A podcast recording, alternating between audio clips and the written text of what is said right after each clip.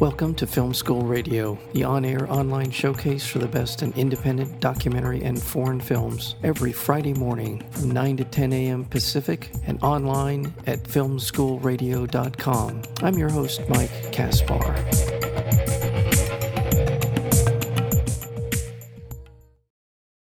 Exploding onto the national scene in 1950 after winning the first ever National Book Award for the man with the golden arm, Nelson Algren, defined post war American urban fiction with his gritty, brilliant depiction of working class Chicago. Ernest Hemingway declared him second only to Faulkner. Kurt Vonnegut dubbed him a literary groundbreaker. Hollywood soon came calling, immortalizing his breakout novel with none other than Frank Sinatra in the lead role. There's so much more to this documentary film called Algren, and we're joined today by the director, Michael Kaplan. Michael, welcome to Film School Radio. Thank you very much, Mike. As I said to you before we got started, I was not familiar with uh, with Nelson, but as the film progresses, there are so many people that I was very familiar with and looked up to in a literary sense, in a musical sense, so many different sort of uh, artistic endeavors that he inspired or or had something to do with it's really quite a remarkable life. But tell me a little bit about how you got to know him and how you decided you wanted to do this documentary about him.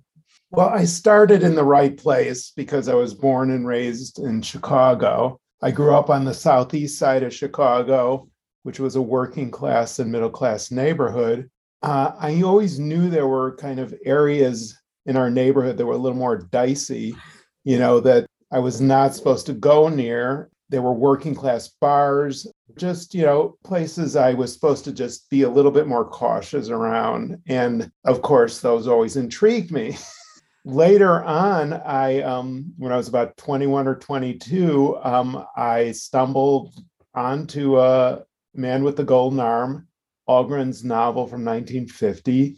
It was a used paperback copy, and I bought it. I was just enthralled because this was the real stuff. This was the Chicago that I knew was out there, but I didn't really know or understand on any kind of a deep level. And uh, from that point, I was just hooked.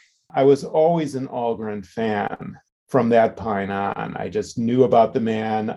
I knew about some of his adventures. I knew about his work it was not a big leap for me being from Chicago and discovering his work to just become a rabid fan of his. Who do you reach out to first in terms of wanting to either be in the film or someone who was kind of a, a portal into other parts of his life? Well, meeting Art Shay, who was at the time I met him, uh, 87 years old, an amazing photographer who had taken hundreds of pictures of Nelson Algren that to me was really the the the portal that started everything.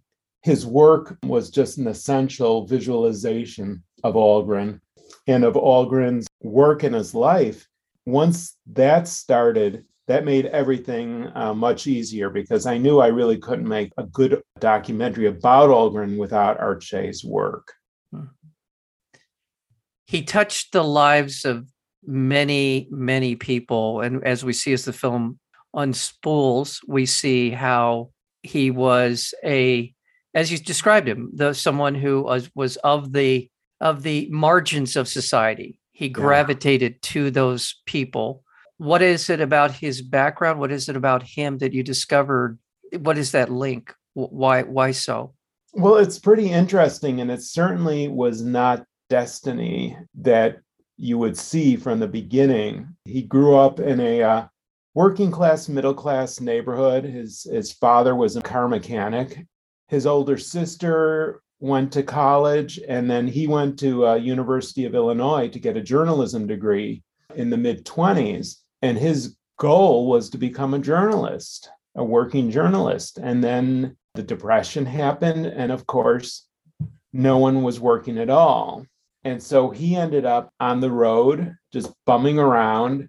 And that was really the start of his experience that really started shaping him, looking at the underclass as people and a world that he wanted to describe.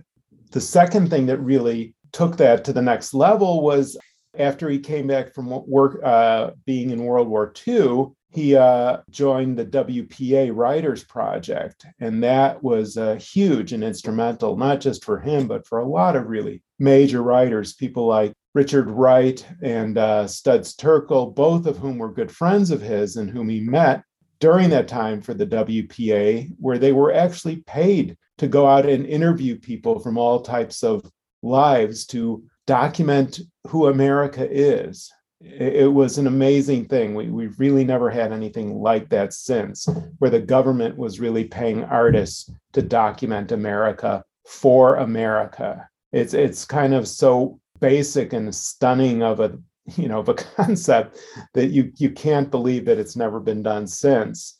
But that's really the second thing that got him focused on telling those type of stories.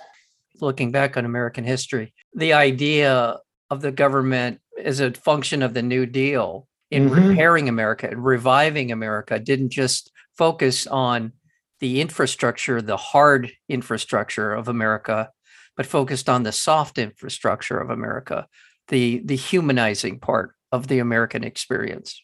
Right. I mean, there was a clear recognition that without the arts and music, that what's the point in getting people more economically on their feet if they don't have anything to look forward to? Exactly. so you have to bring up all sides of america together.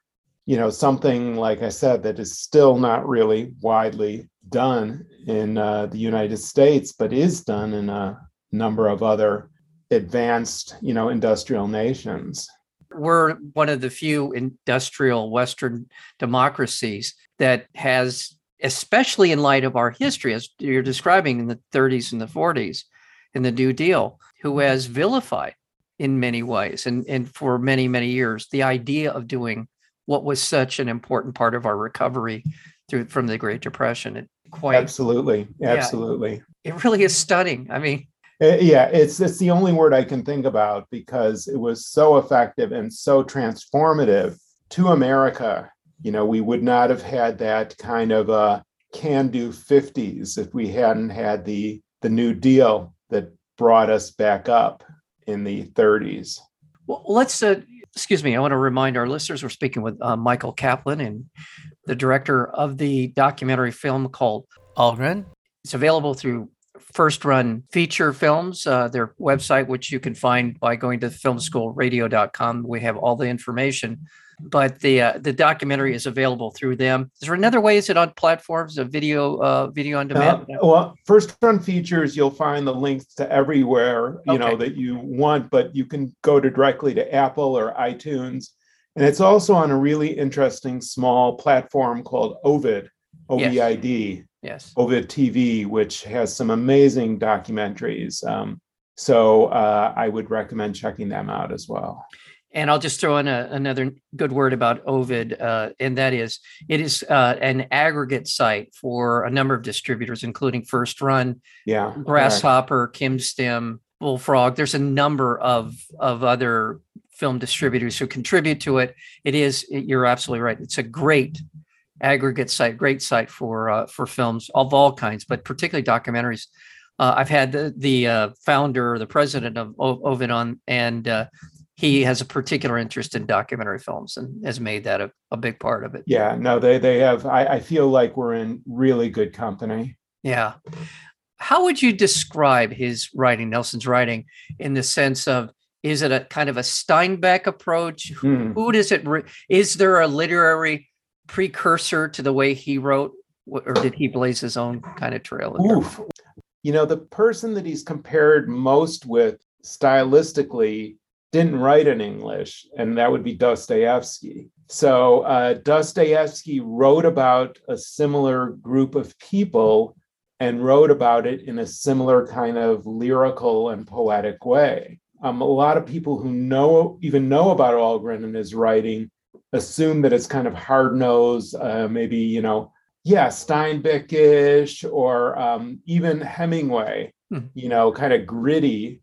Algren was not like that. He was a little bit more lyrical and poetic. So I would, say, you know, he was also often called, you know, the Dostoevsky of Chicago. Wow. You know, I'm going to say something. I don't know if it's true, if it's even relevant to the conversation, but as I was hearing what people were saying about him and seeing the the passages in his work that's in the film, it sort of reminded me of musical realm of Tom Waits Mm. because Waits team, seems to write about the people on the margins of society in very lyrical, almost sometimes surreal, but the characters are so strong in his writing as a as a songwriter. Well, it's not surprising that Waits consistently mentions Algren as one of his, you know, top five or ten influences for sure. He always mentions them. You know, you can you can find that very easily. Those links. In the film, we see a lot of wonderful people uh, talking about Nelson Algren, and that would be people like William Friedkin, Russell Banks, Billy Corgan, Philip Kaufman, John Sayles, and others. But the voice of Chicago, in my mind, in my opinion, is Studs Terkel. Mhm. And it's so it, it, you. I don't know if you can do a film with a with it with centered around something to do with Chicago and not have Studs Terkel somehow involved in it. But it's so great to hear his voice. I just reminded me of what a incredible yeah. human being he is or was. Well, Nels um, Studs was easily Nelson's number one promoter for sure. He he just adored him and he adored his work.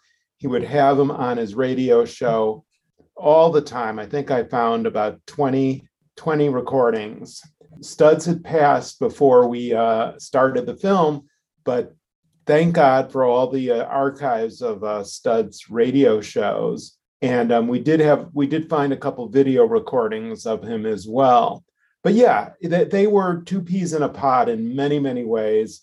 Uh, Algren was the fictionalized writer of the people that Studs interviewed. You know, they they really were two approaches to the same group of people.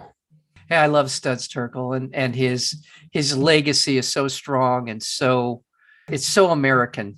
American in the way that he talks about the people of, of that he that he dealt with that he got to know and uh, such a humanizing voice as, as- so it's uh, it was terrific to see. I mentioned william friedkin uh, philip kaufman. It reminds me that much of the work that nelson Algren did became fodder if you will for hollywood and for filmmaking. Mhm, mhm. because why is it such the the images are so strong and the Yeah. characters are so well developed or what Yeah, that's tough. It was, they were, I think, yeah, vivid descriptions of worlds that a lot of people were not familiar with or didn't want to be familiar with. You know, one of the great quotes I've got in the movie is from Otto Preminger, who made uh, Man with the Golden Arm, which is one of the things that made Algren hate him, which was, How come you got to know such terrible people? Otto Preminger had no idea how you would go about meeting these people, but they were fascinating to him because they were quote unquote terrible. But to Algren, they were not terrible at all. They were just people, you know, they were humanity.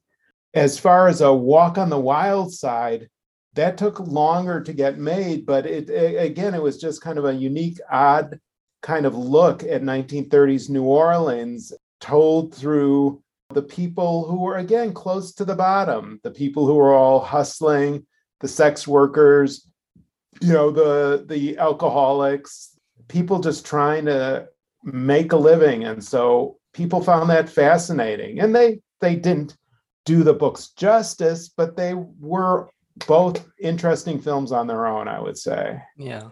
A film that reminds me of, again, as I confessed to you earlier, I wasn't familiar with Nelson Algren. So, but there was a film as I was watching your film that reminded me of the kind of people that he was writing about. A Mhm. film called The Exiles. Mm. It was filmed here in Los Angeles and it was filmed on Bunker Hill Mhm. back in the, I want to say the 50s. Are you familiar with the film? Mm-mm.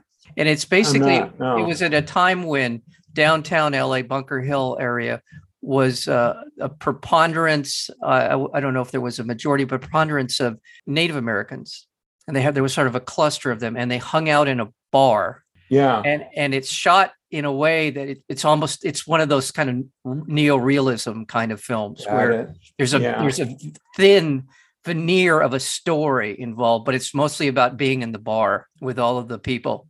That reminds me of another movie called The Bowery, which was shot in the Bowery in New York. Yes. When it was also, and you can actually watch that on Ovid, another, you know, kind of a endorsement. Um, and it was very similar, shot in a neorealist style um, with real people from that neighborhood. Now I'm putting the Exiles on my list to, uh, of things to watch. So thanks for that. Yeah, you're very welcome. Yeah, it's a very cool film, and it's really a time capsule, but it's and of L.A., but it's also this milieu that that we don't generally have an opportunity to spend any time with.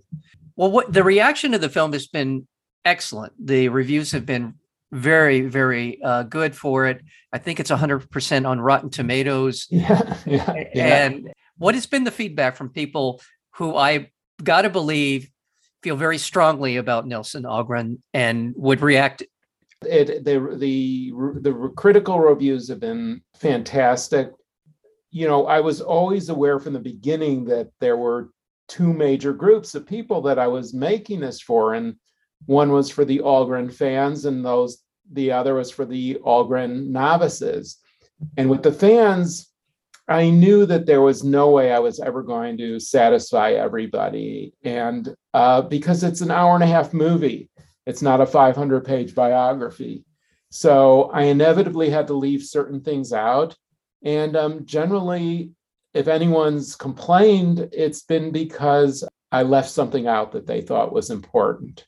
Yeah. For the people who knew him that I interviewed, people like Russell Banks, who I just saw last weekend in Albany, New York for a film festival where he and I talked about Algren. He felt like um, what I accomplished was that I created a tone in the movie that was similar to Algren's work. And to me, that was the highest praise I could possibly want because that was exactly what I was trying to do. Have you ever considered, or have you been approached, or have you heard of anyone doing an updated modern version of his life in a fictionalized feature film? The part of Algren's life that people, there have been multiple attempts to make as a kind of fictionalized version, was his uh, longtime affair with Simone de Beauvoir, the French feminist. And um, that has come up and then gone away multiple times. It's actually something that I'm working on with some people to try and make because it's it's one of the great stories how French feminist in a long-term partnership with Jean-Paul Sartre has this torrid affair with a uh, you know a Chicago writer who writes about the people at the you know the bottom of the social spectrum. Well, good luck. I well, thanks. No, yeah. so it, it is tremendous. Um, I've also always felt, well, since working on this, that uh, Man with the Golden Arm could be done today as a contemporary movie too, because unfortunately there's still people coming back from war who are hooked on drugs and have to struggle like Frankie Machine did in Man with the Golden Arm. So I feel like that actually could be rebooted as well. Congratulations, Michael Kaplan. The film again is called Algren and it is available through First Run Feature Films. You can go there, but also, as you mentioned, Ovid TV, which I would recommend you check out for a number of other reasons. But it's a great place to go to see some wonderful films and uh, all the best. I hope when the next film project is ready for the world, I hope you come back and join us again, Michael. I would, I would love that, Mike. Thank you very much.